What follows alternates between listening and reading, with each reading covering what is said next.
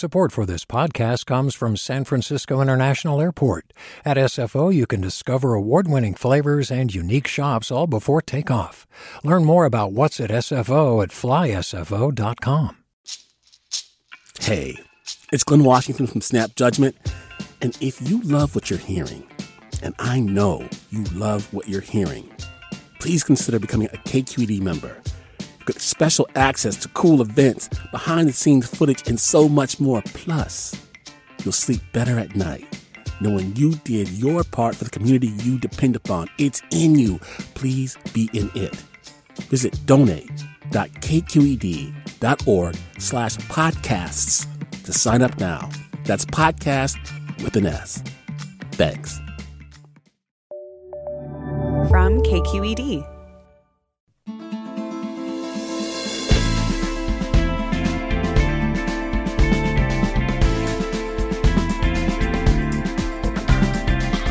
From K Q E D in San Francisco, I'm Alexis Madrigal. The news on our airwaves and elsewhere continues to be extremely heavy, but we hope for the next hour to provide some respite. As a beloved grandma might say, you still gotta eat. And today we're back with another edition of All You Can Eat with Luke Tsai. We're tackling the pantry across different cultures.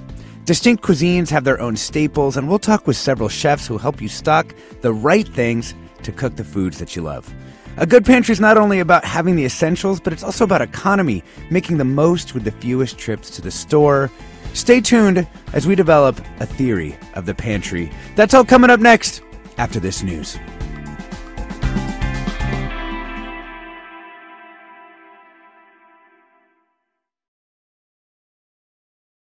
Welcome to Forum. I'm Alexis Madrigal. It's Wednesday, time for another edition of All You Can Eat with Luke Tsai, where we celebrate the Bay Area's many food cultures. Now, normally we talk about restaurants and chefs, but we know that there are many serious home cooks out there. And, you know, in this economy, cooking at home is both necessity and, at least for me, also a pleasure. When I was younger, when I wanted to cook, I would go buy everything I needed for a recipe. But come on now, I had to grow up, learn to stock a pantry, and some basics go a long way, and some pantry specialties are exactly what's needed to make a dish taste the way it should. Today, we'll help you stock the right things for the cuisines you love. We're joined first by Luke Tsai, K Q E D's food editor. As always, welcome, Luke. Thanks so much, Alexis. And we're joined by Ali Slagle, chef, recipe developer, and now author of the newsletter with the intriguing name, forty Ingredients Forever. Welcome, Ali. Thank you so much for having me. Uh, Luke, let's start basic. What's in your pantry? uh, too much stuff, um, I, I would say, like a lot of uh, other people. Um, but I think, uh, you know, I was looking in my pantry before this show um, and things that sort of stood out to me um, that are kind of uh, exemplary of like the way that I like to cook and the things that I keep. Um, I have... Um, Sichuan chili oil um, and uh, fermented black bean paste, which mm. like I keep for e- making everything from uh, Mapo tofu to Taiwanese beef noodle soup. Um, I have like all different kinds of like potato starches and like sweet potato starches and tapioca starches huh. um, and like basically stuff that I coat different things in when I want to fry them.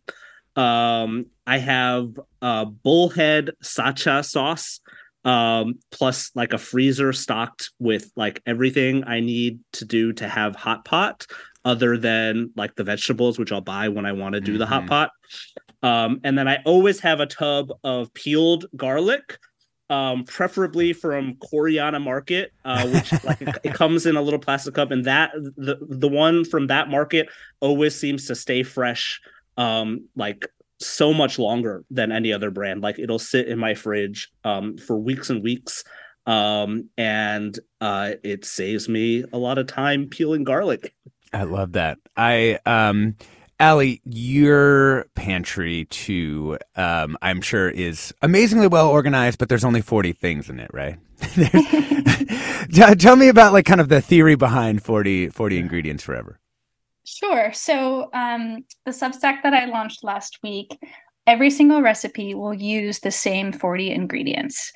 And the idea is that, yes, it streamlines shopping, but it also allows you to get to know certain ingredients really well so that you can use them in many different ways. And what I have found in my own cooking is that by streamlining what I have around all the time, my grocery bill gets sh- shorter, mm-hmm. my food waste gets a lot better, and I'm able to to kind of know these ingredients really intimately instead of using them once and then having them stare at me.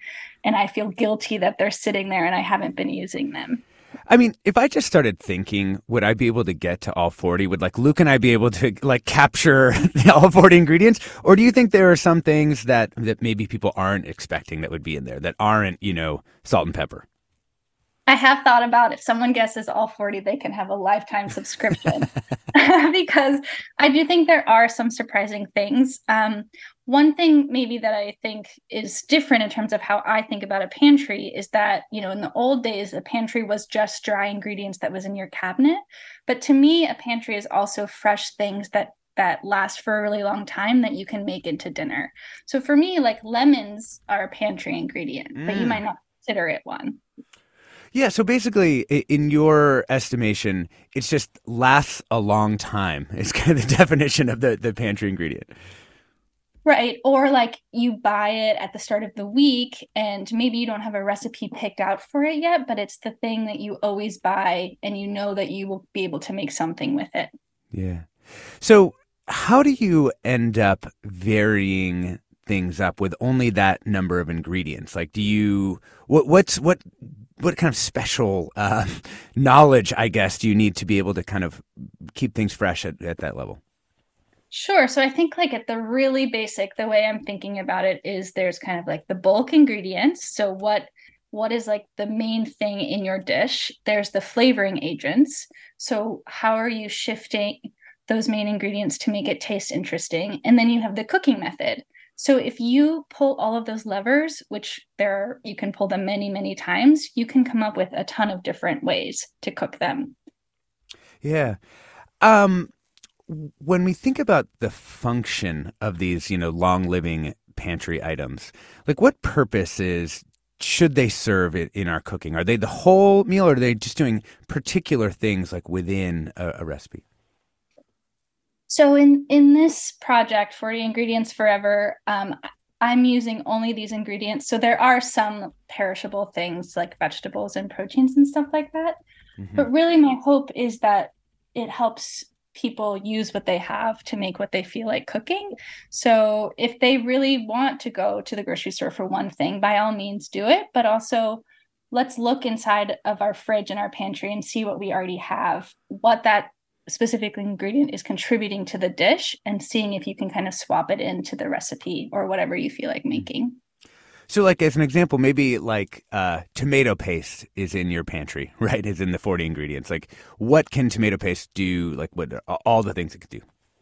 Right. So if you go to the grocery store and you look at the canned tomato products, I mean, it's kind of like half the aisle. I mean, there's diced, there's crushed, there's whole, there's sun-dried, there's tomato paste. And for me, I feel like I can do everything I need with just tomato paste. So I can close enough replicate all of those canned ingredients with just tomato paste. Um, so it's, for me, it just makes shopping easy because I know that to make tomato paste into, say, canned tomatoes, I can just add water instead of having canned tomatoes and reducing them and reducing them until it gets concentrated enough to kind of mimic tomato paste or whatever I'm going for. Mm-hmm. Uh, Luke, how do you think the restaurant scene and, you know, particularly our Bay Area restaurant scene with its just, you know, multiplicity of, of types of cuisine has changed people's sense of kind of familiarity with different cuisines and maybe changed their pantries too because they want to be able to, to duplicate or at least, you know, attempt to replicate those flavors? Yeah, absolutely. I think, you know, broadly speaking, I think restaurants are probably the biggest driver in terms of certain cuisines becoming um, normalized and like, quote unquote, mainstream uh, in the U S.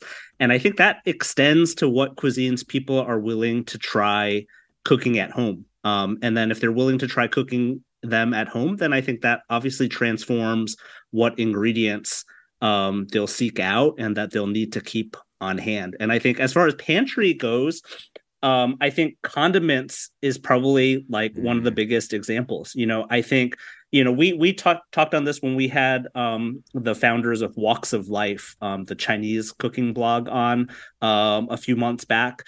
Uh, but as you know, they talked about chili oil, right? Mm-hmm. And how like maybe five or ten years ago, if you had Googled um, chili oil, probably what would have come up is like a, like some sort of Calabrian um, chili oil. But as regional Chinese restaurants have become more common, you know, Sichuan restaurants or like northern Chinese restaurants serving, you know, dumplings and things like that, as those become more common, um, now if you Google chili oil, like most often what comes up is like a Chinese chili oil, you know, something that you can serve with. What comes up is Fly by Jing. That's what comes up. They've um, dominated the uh, the uh, digital market. A- absolutely. You know, or think about like the Huifeng Sriracha brand, which we're having like a national crisis mm-hmm. um, about right now, you know, like um, because they don't have the chilies that they used to have. You know, how many of us first encountered uh, that ro- rooster uh, brand um, Sriracha at our local pho shop? Right. And now we're willing to shell out thirty dollars for a bottle of it at Costco. Um, and the fact that it's even sold at Costco is kind of like a miracle if you think about like where we were ten years ago in terms of our awareness of like Vietnamese food and like other Southeast Asian foods. Um, so I think that definitely has transformed. You know, it's not just people who are from that ethnic background who are keeping those things in their pantry right now. Yeah, I definitely remember from that show, Luke, with the Woks of Life family, such awesome people, that that's what placed Chinese like cooking wine into my pantry forever, because I realized like there were certain things that just would never taste right if you didn't have that particular ingredient. It was unsubstitutable. Mm-hmm. Um, and Ali, I was wondering from from your perspective, you know, what about like there are so many cuisines that people cook from and they they mix and match from from different places. Are there things that you feel like cannot be um, duplicated Um, in your forty ingredient sort of method and must be, you know, purchased as they are in a in some other kind of store? Oh, I don't think so. I mean, I think no one's pantry looks the same, and and my hope with this project is really that people um, look at their ingredients with a new eye and think about all the potential that they already have. But I I think. Um, most ingredient, like when you're hungry and um, your child is crying and you w- look into your pantry to see what you want to eat, um, sometimes like following a recipe exactly is just not going to happen. So I think in most cases, substitutions happen. And also that's kind of also how great new dishes come about. Right, right. We're talking about how to stock your pantry with Ali Slagle, creator of the newsletter forty Ingredients Forever, author of the cookbook I Dream of Dinner So You Don't Have To, and a contributor to New York Times Cooking. We're also joined, as always, by Luke Tsai, because this is All You Can Eat. Uh, Luke is food editor here at K Q E D Arts and Cultures.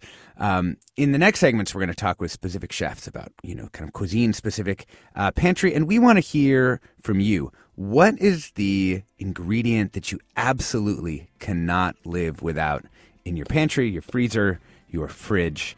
Uh, the number is eight six six, seven three three, six seven eight six. That's eight six six, seven three three, six seven eight six. The email is forum at k q e d dot org. You can find us on Twitter. You can find us on Instagram. You can find us on Threads. You can go to our Discord. We're K Q E D Forum across all of those places. I'm Alexis Madrigal. Stay tuned for more right after the break.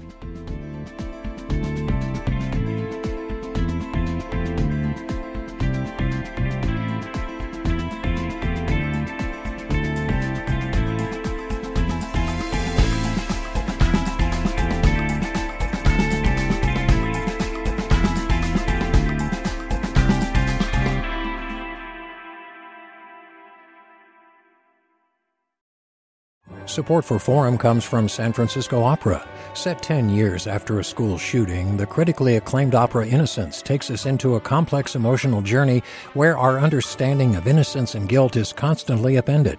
Kaya Sarriaho's ethereal score collapses the past into the present as a community of survivors grapple with how to move forward. Don't miss the highly anticipated American premiere of Innocence, June first through twenty-first. Learn more at s f opera dot com. We've all got those parts of our house where the internet just won't go. Well, if you had wall-to-wall Wi-Fi from Xfinity, you could worry less about dead spots. Because with wall-to-wall Wi-Fi from Xfinity, you get fast speeds, reliable connection in every room, and power for all of your devices, even when everyone's online. That's wall-to-wall Wi-Fi, only with Xfinity. Restrictions apply. Not available in all areas. Actual speeds vary. Welcome back to Forum. I'm Alexis Madrigal. We're talking about the theory and practice of the pantry with Ali Slagle, creator of the newsletter forty Ingredients Forever, also author of the cookbook I Dream of Dinner So You Don't Have To. Joined by Luke Tsai, cooked up this whole series with us, All You Can Eat. He's the uh, editor, food editor of K Q E D Arts and Cultures. And I want to add Viola Buitoni, who is the author of Italy by Ingredient: Artisanal Foods, Modern Recipes. Welcome. Thank you, Alexis. So good to have you. Um, so Ali thinks of pantry items as kind of anything that will keep well. What do you consider a pantry staple to be? Well, yes, anything that keeps well for sure. And also Ali was mentioning those things that you do buy and know that at some point by the end of the week you will have done something with. Mm.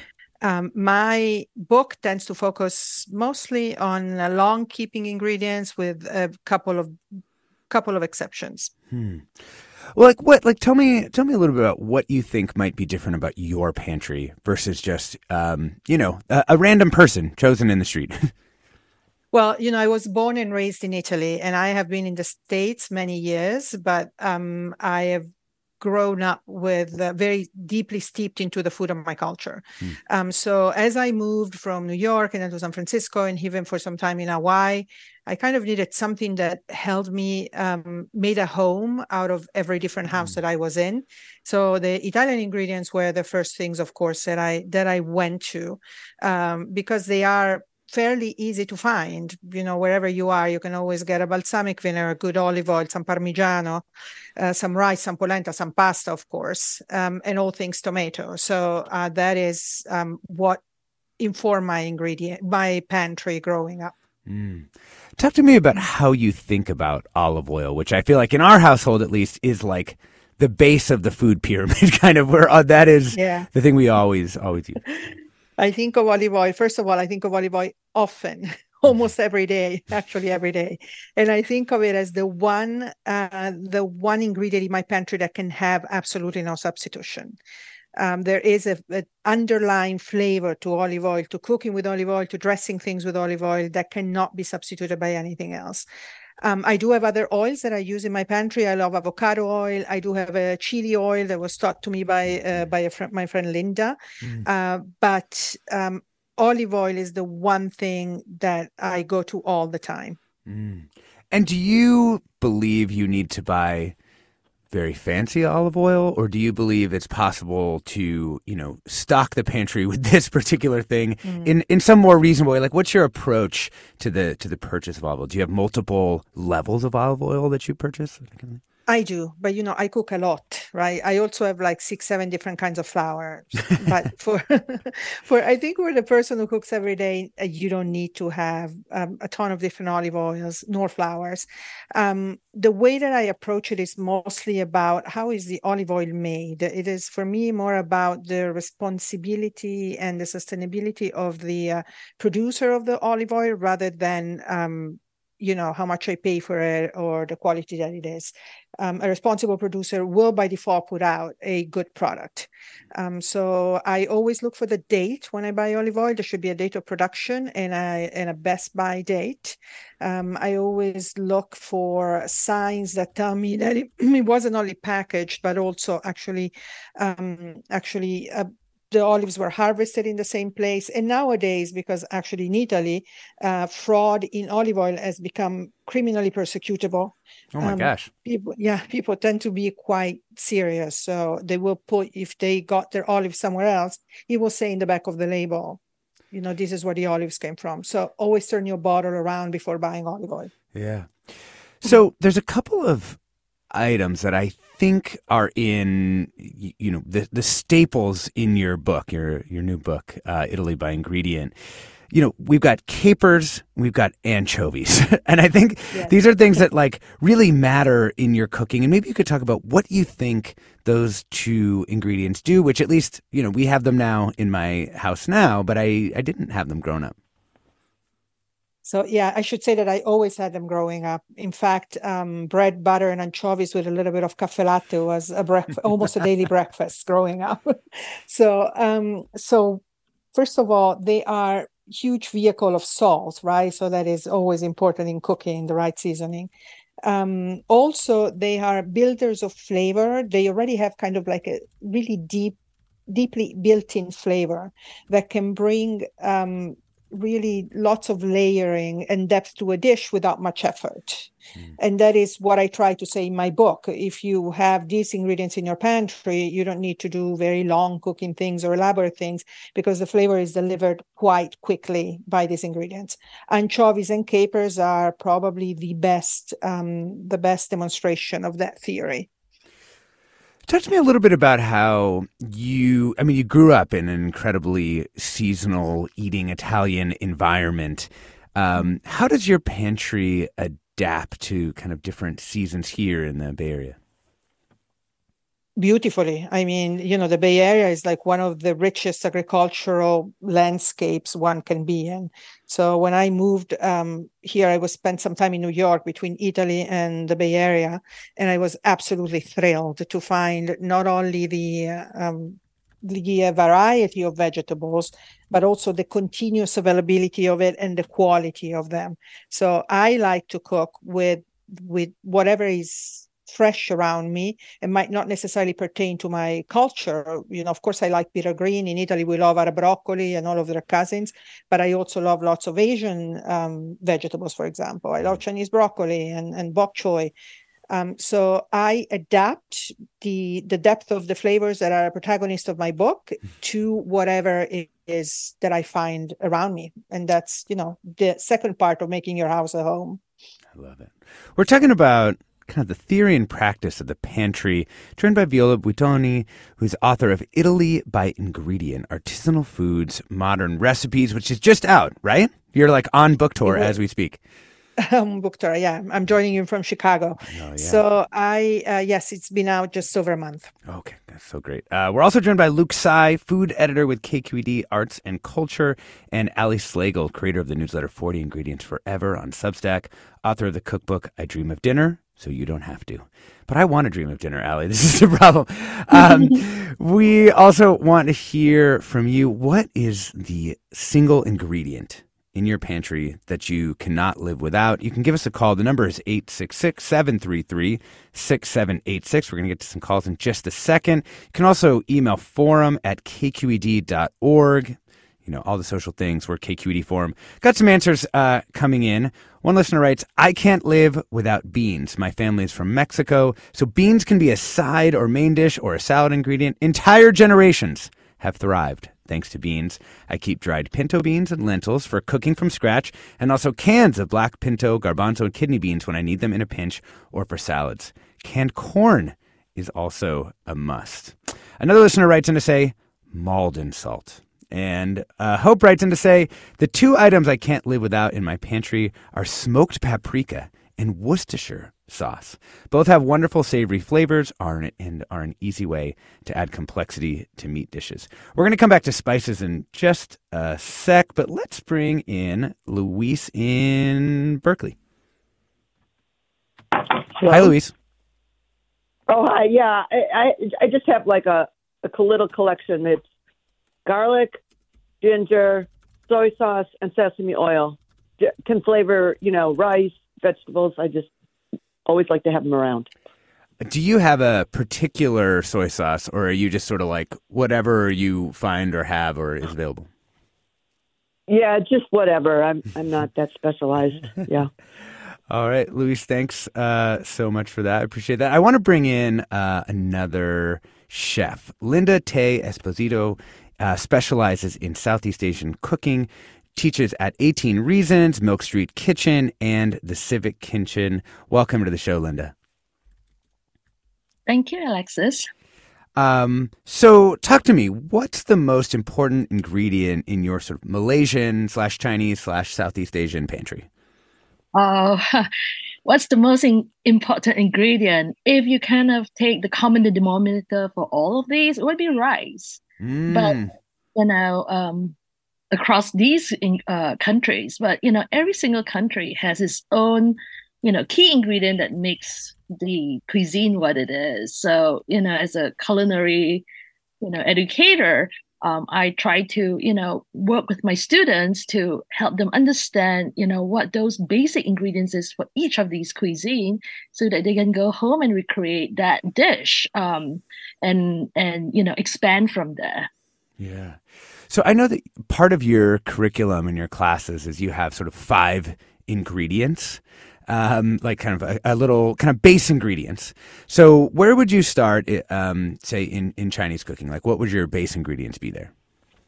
The this class series at eighteen Reasons, um, we start with, uh, for the Chinese one, it would be sesame oil, soy sauce, salt, sugar, and oil, which is, you know, something we expect, you know, most people to have. Uh, maybe not the sesame oil, but that's the one that, you know, makes it Chinese. Like for our Vietnamese one, we swap out the sesame oil with fish sauce. So, so back to the Chinese, that would be the five ingredients. And in this, uh, in those classes, we add like no more than five other fresh ingredients. Um, you know, as uh, Ali had said, you know, the bulk ingredients, you know, the, uh, to the seasoning ingredient, and create an entire meal out of it. Mm, yeah. What is your approach to purchasing soy sauce? Like I, I when I go to Berkeley Bowl and I look at my options, I'm sometimes just overwhelmed.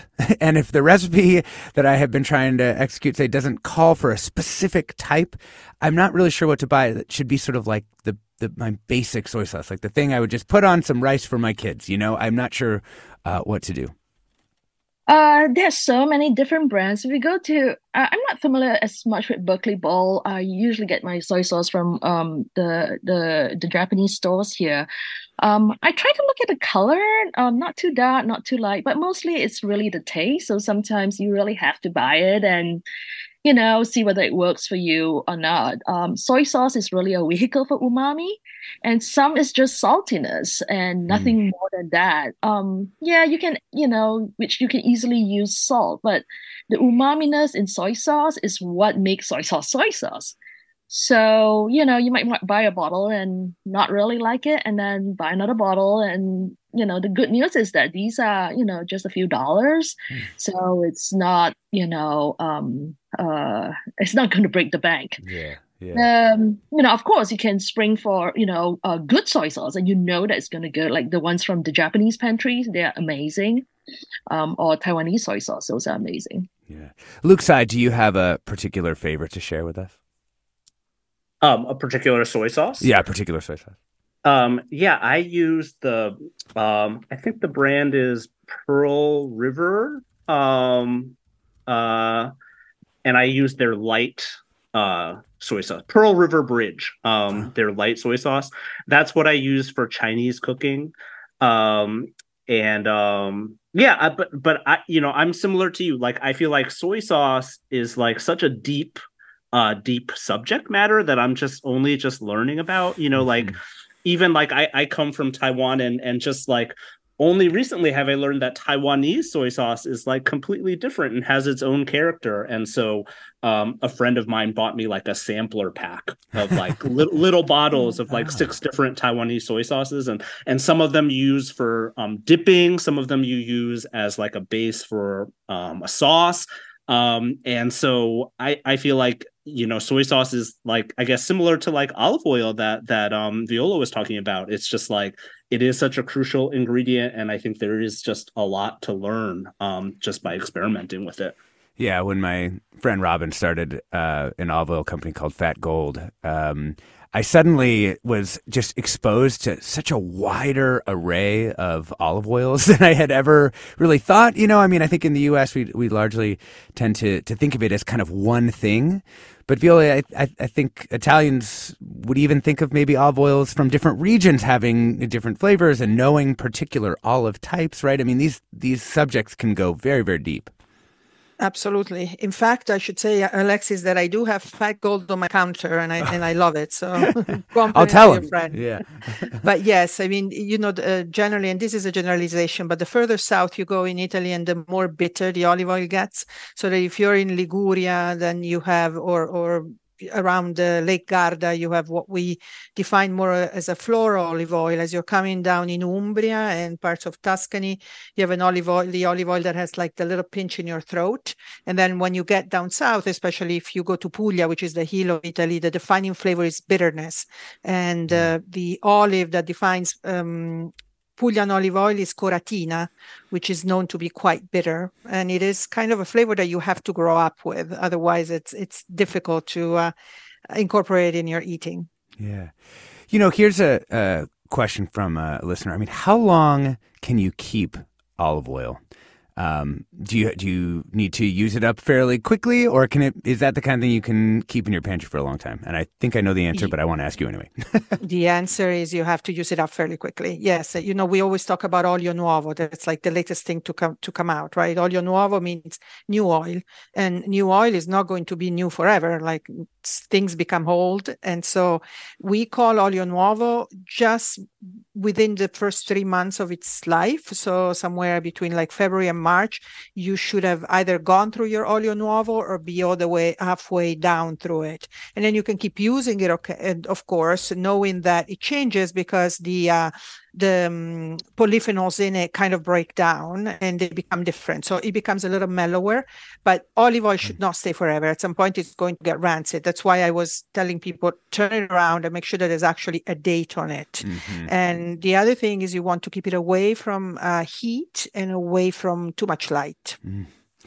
Here's uh, another thing, Ali Slagle, this one is coming to you. Another thing that I probably keep for too long, uh, spices. We did a show on spices, which... Did try, it did mostly convince me that I shouldn't just keep, you know, uh, paprika sitting in there for like two years. Um, what's what's your approach to, to spices in your uh, cooking? Um, I would say, well, first, when you buy a spice, put the date with the Sharpie on the container so you remember when you bought it. So that way... Why have I never thought of that? So that way in three years, if you're smelling and you're not sure if it's fresh or not, you can just look at the date and, and answer it. But also um, just tasting a little bit of the spice and seeing seeing if it is as pungent as you want it to be. If it's not, it's probably past its prime. Oh, that's a pretty simple uh, approach. I'm, I'm sorry I don't have more science behind it, but it's like if you taste it and it doesn't taste great, it's probably not great. Yeah. Viola, how do you feel about uh, about dried spices? Is that an essential part of your cooking or not? Oh, yes, absolutely. It is. Italians do use a lot of spices. The, some of the spices that we use quite a bit of are nutmeg, cinnamon, cloves. All the warming spices mm. are actually quite big in Italy. The only difference is that we tend to use them in savory rather than sweet dishes. And I also, since I have lived outside of Italy for a long time, I've incorporated things like uh, ginger. I adore ginger, both fresh and dry. Um, and I have, you know, no less than like seven or eight kind of peppers and different chilies.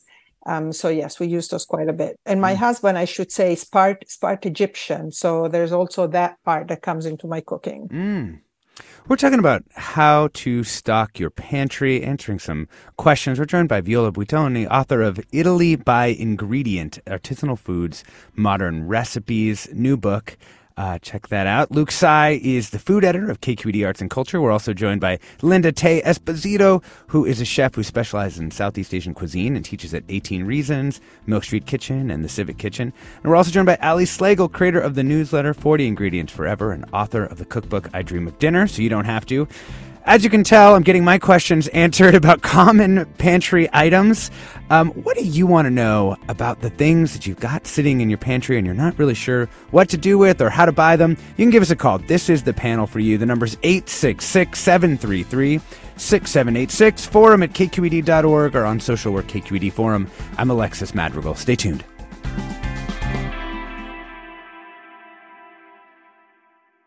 Support for Forum comes from San Francisco Opera. Set ten years after a school shooting, the critically acclaimed opera Innocence takes us into a complex emotional journey where our understanding of innocence and guilt is constantly upended. Kaya Sarriaho's ethereal score collapses the past into the present as a community of survivors grapple with how to move forward. Don't miss the highly anticipated American premiere of Innocence, June first through twenty-first. Learn more at s f opera dot com. We've all got those parts of our house where the internet just won't go. Well, if you had wall-to-wall Wi-Fi from Xfinity, you could worry less about dead spots. Because with wall-to-wall Wi-Fi from Xfinity, you get fast speeds, reliable connection in every room, and power for all of your devices, even when everyone's online. That's wall-to-wall Wi-Fi, only with Xfinity. Restrictions apply. Not available in all areas. Actual speeds vary. Welcome back to Forum. I'm Alexis Madrigal. We're talking about how to stock up your pantry, both for uh, ease of cooking as well as economy in this economy. Joined by uh, Viola Buitoni, author of Italy by Ingredient: Artisanal Foods, Modern Recipes. K Q E D food editor Luke Tsai, because this is All You Can Eat, our regular food series every other Wednesday. Also joined by Ali Slagle, creator of the newsletter forty Ingredients Forever, and Linda Tay Esposito, who's a chef and a culinary educator at eighteen reasons, among other places. Want to bring in uh, another caller before we bring in our next guest, Bruno in Gilroy. Welcome. Uh, yeah, hi. Thank you. Can you hear me? Yes, welcome to the show. Uh, great. Uh, yeah, so I am a, sh- uh, a chef. I'm currently uh, work as a private chef uh, for a family, but uh, I do a lot of cooking at home, and... Uh, I think, you know, uh, for me, what's very important is always to keep different types of stocks at home. So a, uh, a clear fish stock, a clear chicken or beef stock for sure, and then uh, what we call the veal stock, reduced by half. Then it mm. becomes something called a demi-glace. Um, because people always know demi-glace, but it really means, translates into half glaze. Mm. And I also keep some fully reduced veal stock, which becomes a glaze or glace de viande. And I freeze that in very small little like pellets huh. because it's just my wife and I. And then uh, if I want to make a quick sauce, I just reach, you know, for one in the freezer, pour it in the pan. It makes a wonderful sauce. I do want to mention, because I, I get that question asked all the time, is what is the difference between a broth and a stock? And I'm going to say... Uh, A broth is something that's usually seasoned, ready for consumption on its own, where a stock is not, there's no seasoning, no salt, uh, very little spices. It, sh- it should be something very, uh, I don't want to say bland, but it's like the, the canvas of a painting. It's something that's on which you can establish, you know, your cooking. It's a, it gives you a strong foundation, but yet you don't have a, like an overwhelming spice that, you know, that's just going to flavor all your sauces. So, for example, you know, you don't want to put fennel in a in a stock because, you know, it might go well with one recipe, but not with others. Yeah. So, you know, so just uh, I wanted to point that out. Bruno, great advice. I love this uh, stock advice. And, and clearly, I mean, when I have chicken stock in the fridge that I have just made from a chicken, it actually does change the rest of the things that I make that week, because I know, okay, I've got that, which means that structures uh, the, the rest of what's going to happen. Um, Linda Tay Esposito, um, how do you think about different stocks across different cuisines, especially, you know, do you, do you make, when you make stock, do you make it kind of um, canvas style, as Bruno was indicating? I love that. Or do you add uh, spicing in from, from the beginning? Um, I always keep a canvas stock, like a, a chicken, you know, uh, yeah. bone stock. Um, but if I'm, you know, going to set up a class where we're going to be doing, you know, Vietnamese cooking, then, you know, I always would add in all the other um, ingredients that are that are in that cuisine, like lemongrass, galangal, onions, uh, so that you flavor it and it will, you know, permeate through the entire meal. Yeah. Um. Another question for you. Uh, Amanda writes, lately I've noticed recipes calling for both light and dark soy sauce. What is the difference, and can I substitute just regular soy sauce? Ah, that's a that's a really good uh, question. Um, like soy sauce is actually a saltier soy sauce, and a dark soy sauce is a sweet soy sauce. It's a sweeter soy sauce. Um, from where I come from, I'm Malaysian Chinese. Our dark soy sauce is actually called a caramel sauce, um, and it actually doesn't even have soy in it. It's a, it's actually burnt sugar, and so um, I, you know, for Malaysian co- cooking or recipes, if it calls for dark soy sauce, I actually tell people to substitute it with blackstrap molasses. Um, if they can't find, you know, the sweet, you know, pretty much like kicap manis, the Indonesian kicap manis, it's like sweet soy sauce. Um, and uh, like soy sauce is pretty much, you know, in the U S, I think that you can equate it to, you know, generic soy sauce. Thank you for that. Um, Ali Slagle, another question. The comments are starting to pour in here, so that's why I'm running lightning round. A listener asks, I'm never sure what to keep on hand for my type one diabetic child who eats a low-carb diet. Most of my friends give their kids pesto pasta for dinner in a pinch. That would be terrible for us. We need last-minute pantry meals geared around protein. Beans are an obvious choice, and tuna doesn't work for the picky amongst us. And I never think to defrost meat until it's too late. Do you have any tips uh, for her, Ali? Well, I was going to say beans because that is my answer as well. Um, we've already talked about beans a little bit, but the whole world eats beans. So it's such a great blank canvas. Um, other things, let me think, other proteins. Um, I one of my forty ingredients is actually tempeh. I think it's such a mm. versatile um, ingredient to use. Um, but when I think about substituting in general, I think about what the di- what the ingredient is contributing. So pasta is fairly mild and it's kind of a bulk ingredient. So what else is fairly mild and neutral? Beans. I think in many dishes when there is pasta, you could make the same sauce and just dress beans. Yeah. I also, you know, most of the pasta substitutes I find kind of gross, but I I do like the ones that are made from garbanzo, and I actually think they're they're pretty decent, actually. Um, Sarah, uh, let's add one uh, final guest. Sarah Kirnon is chef and former owner of Miss Ollie's. Welcome to the show. Hello. Thank you for having me. Oh, I always love to hear your voice. Um, well, thank you. Uh, what's your pantry? Well, how, how do you what how do you approach this topic? Um, I have a very, an interesting pantry because um, it varies, but it's obviously very, very supportive of the Caribbean. Um, so lots of spices, lots of um, allspice, cumin, um, dried thyme, fresh thyme, um, big on the spices, um, various different sugars, um, vinegars, citrus. Um, yeah, it's a, it's a, I, I would say it's a typical Caribbean pantry or larder, as we call it. What if people would like to extend their pantries uh, so that they can can make a lot of the things um, that you make, or at least attempt them? Like, mm-hmm. where would they go to stock up? Like, what's a good spot to to kind of do more Afro-Caribbean cooking? You know, I find lately that um, a lot of supermarkets are carrying, you know, are getting a li- little bit more diverse. Mm. Um, currently, I'm actually working with Mandela Grocery in West Oakland. Oh, yeah. And, and they have a wonderful spice selection, like a really wonderful spice selection. They carry coconut milks. They carry various different sugars. They carry plantains. And, and so for something that's accessible, it's, it's one stop from, you know, West Oakland BART. Um, but also there's many African uh, African stores in the Bay that carry a lot, lots of Caribbean cuisine.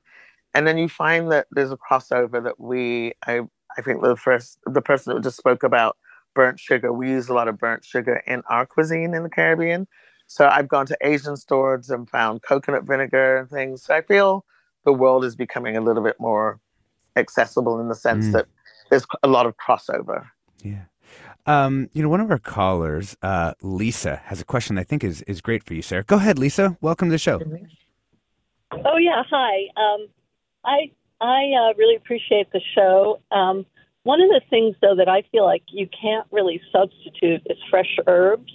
And I wondered how um, your, um, yeah. your panel feels about that. I just think that even if you live in an apartment, you can have a little tiny herb garden, thyme, maybe a little basil.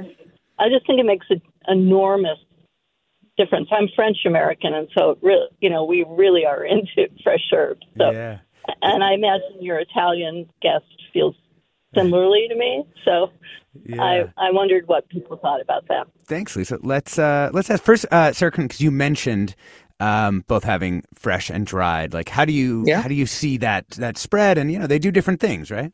Yeah, of course. I mean, I keep fresh herbs in my fridge in a mason jar of water, a little bit of water in the bottom, and they will last, honestly, like thyme and oregano. Well, you can see them last up for up to two weeks wow. if you keep it in your fridge. Yeah, no, no, no absolutely. And so, so oh, go sorry, ahead. Go ahead. Go, no, go ahead. Yeah, and and the dried no. versions are just kind of. I, I actually think of them as just like something totally separate, almost like a like a different yeah. They, thing. Yeah. So what I do is that, and when they're coming to end of life, I I take the leaves off and then I add them to salt and let them dry out. And so then I have seasoned salt with herbs, which is another good way of like adding herbs to your to your food with, with salt as well. Oh, I love that. Uh, and Viola, do you want to talk a little bit about how, your approach to, to herbs? Like, what are the, the fresh herbs that you make sure to keep fresh? What are ones you keep dried and, and you know, or both? I keep um, most herbs fresh, and I have a, a, an approach similar to Sarah for keeping them, except I wrap them in a dampened towel. And again, they can last like three, four weeks if you change the towel even once. And by towel, I mean like a paper towel. Um, I there are certain herbs that I will never use dry. Basil is one, parsley is the other, marjoram I, I will never use dry. Um, some some herbs like uh, sage, oregano especially, I occasionally use dry. Uh, but yes, I agree with your caller. I think her name was Lisa. That um, yes, there is yeah. no substitute for fresh herbs. That is absolutely true. Lisa in Oakland, thank you so much for that. Okay, here is one that's coming up uh, in a few different comments. Listener writes, I always have uh, bouillon available. I keep better than bouillon chicken, vegetable, and mushroom flavored, and have these available to add uh, flavor to rice, vegetables, and other dishes. I feel like in some people's Mexican cooking, they use the Norsuiza uh, bouillon like all the time. Um Maybe we'll do like a little a little round robin, perhaps starting with uh, Sarah. Why don't you go? I'm like bought bouillon, like like bouillon cubes. Yeah, like a bouillon cube. I, yeah, I'm not a fan. How come? I mean, un- unless I've seen some in jars that don't con- contain M S G. Um, you, I think. I think you can make these things at home if you have, you know, in, enough time to put that stuff together. I'm not a fan of like buying those kind of pastes because I think they're super salty or they have things in that we shouldn't be ingesting. Um, so yeah, I'm not I'm not a number one fan of that. Sorry. Yeah, yeah, fair. Ali, do you uh, do you agree with that? Um, I I have I didn't grow up with bouillon really. I have always just used chicken stock or broth in my dishes, but I have found that there's something about that saltiness that you you do kind of want sometimes. Like Lipton chicken noodle soup is what I grew up eating when I was sick, and sometimes I want to replicate that like r- kind of assertively saltiness when I'm not feeling very good. So I have been known to use bouillon in, in certain dishes, yes. But I have found that the better than bouillon, which is the jar that's refrigerated, um, is just like more distilled in real ingredients and um, more delicious than than the cubes. But if you like the cubes, then you should use them. um, this is another individual um flavoring agent that I have long wondered about. Peter writes in, I must have Maggi seasoning sauce in my pantry. My father is German and grew up with it, and so he passed it to me. It's a salty bouillon type sauce that I often use to substitute for plain salt. I put it in dressing, all kinds of meat and vegetables. When I was a kid, I always tried to lick the bottle tip. Peter, that's gross. My parents were always chasing me uh, out of the kitchen. I, I have to say, I also grew up uh, with Maggi sauce. Have no idea what it is. It's like one of those things that's like uh, in my childhood, but I never have investigated as an adult. Luke Tsai, do you do you know what it is? I mean, it it is like a lot of it is M S G, um, which, which which I know is is a somewhat controversial um, ingredient, um, but. Uh, Maggie's like, I love it, you know, and I think that, you know, so for instance, uh, you know, I've talked on this show a lot about my love for garlic noodles. Um, and so Maggi seasoning is like one of the uh, core ingredients um, in a lot of garlic noodle recipes. It's just garlic, um, fish sauce, Maggi seasoning, oyster sauce, um, and a and a ton of garlic, right? Um, and that that forms the base for garlic noodles. Um, so I do think um, it is a great ingredient if you want to just, I mean, you, you have to use it sparingly, um, but to just add that punch of saltiness and also umami. Um, and I think it, it's one of those interesting um, ingredients that has like a huge cross-cultural following, because like a lot of Asian folks love it. Um, but it's also extended, um, you know, t- into Latin America, and, you know, lots of folks around the, the world love that ingredient. Yeah, totally. Um, let's, uh, well, you know, here we have a bunch of like interesting little comments here that I want to get to. One listener writes, I'd like to put in a plug for small local ethnic markets like Diablo Oriental Foods in Walnut Creek. They have great selections and knowledgeable staff. Another person says, you know, one thing we always have is dried shiitake mushrooms. After rehydrating in water, we put in soups and broth, chopped up for sticky rice or vegetable dishes. Also miso paste for soup and instant ramen we always have. Another ris- listener writes, buckwheat is low glycemic and a decent protein, cooks quickly, great for all sorts of add-ins. I love it with mushrooms or even as a hot breakfast cereal. Tony over on the Discord says, I stock up on toasted sesame seeds and then put them on avocado toast, salads, granola, poke, anything to add a little crunch. Another listener says, fresh parsley is often overlooked, but it's bright, mild, delicious, very healthy. Noelle on the Discord writes, Dijon mustard or Sierra Nevada stout stone ground mustard makes a vinaigrette dressing really good. Also, we have something like a stew that needs more flavor. Throw in some strong mustard. Um, total lightning round here for everybody. Don't have to say much more than the ingredient itself. What's the one ingredient you could not live without in your kitchen? Ali Slagle, we'll start with you. Eggs. Eggs. Oh, man, that's a good one. That's a really good one. Um, Luke Tsai, how about you? Garlic. Garlic. Oh, that's good, too. Sarah Kirnon? Rice. Rice. Linda Tay? Uh, chili oil, a recipe Ooh. You can find in Viola's book. Oh, nice. Oh, that's great. I love a little, you know, cross uh, cross-marketing. Um, and Viola? Anchovies. Anchovies. I I have to say, Viola, I'm going to try some of your anchovy recipes out of your, your new book, you. Italy by Ingredient, because my seven-year-old loves anchovies so much. She loves all the little fishes, and she's trying to lead me to the promised land of ocean-healthy, small fish. Uh, I'm, I'm trying, but it's hard. um, what's one we could try for anchovies? In my book, you could try what the marinated anchovies are great. Um, and also the chicken with the colatura you would love, which is like kind of like the anchovy drippings that come out when the anchovies are, are mature, when they're ripened. Um, you would love that one. It's okay. Made with chicken breast, but you can also use another meat. I will try that. This has been our latest installment of All You Can Eat, our regular collaboration with K Q E D food editor Luke Tsai. Thank you so much, Luke. We're also have been joined by Ali Slagle, creator of the newsletter forty Ingredients Forever. Uh, Viola Buitoni, who's got a new cookbook out. It's called Italy by Ingredient: Artisanal Foods, Modern Recipes. Also a forum listener. Love when our listeners become guests. Linda Tay Esposito uh, is a chef and a culinary educator who specializes in Southeast Asian cuisine, teaches at eighteen Reasons. And Sarah Kirnon is a chef, uh, an activist, a fixture of the community, and a forum. Also former owner of Miss Ollie's, legendary restaurant. I'm Alexis Madrigal. Thank you so much to all of our guests and everyone who called and wrote in. Stay tuned for the next Hour Forum with Mina Kim.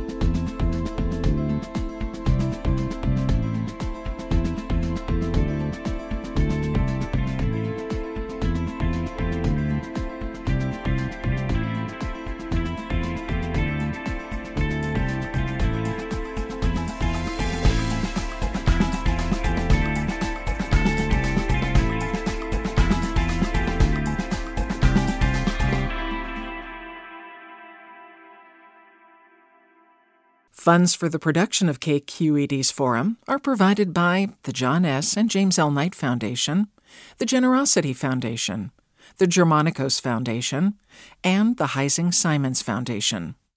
Support for Forum comes from San Francisco Opera. Set ten years after a school shooting, the critically acclaimed opera Innocence takes us into a complex emotional journey where our understanding of innocence and guilt is constantly upended. Kaya Sarriaho's ethereal score collapses the past into the present as a community of survivors grapple with how to move forward. Don't miss the highly anticipated American premiere of Innocence, June first through twenty-first. Learn more at s f opera dot com. We've all got those parts of our house where the internet just won't go. Well, if you had wall-to-wall Wi-Fi from Xfinity, you could worry less about dead spots. Because with wall-to-wall Wi-Fi from Xfinity, you get fast speeds, reliable connection in every room, and power for all of your devices, even when everyone's online. That's wall-to-wall Wi-Fi, only with Xfinity. Restrictions apply. Not available in all areas. Actual speeds vary. All over the country, we need to improve reading in Wisconsin. Schools are changing the way they teach reading. I'm calling for a renewed focus on literacy. We have gotten this wrong in New York and all across the nation. And it's happening because of a podcast. I think your podcast has changed my life. And I'm going to share this podcast with everyone I meet. Sold a Story investigates how teaching kids to read went wrong. New episodes of Sold a Story are available now.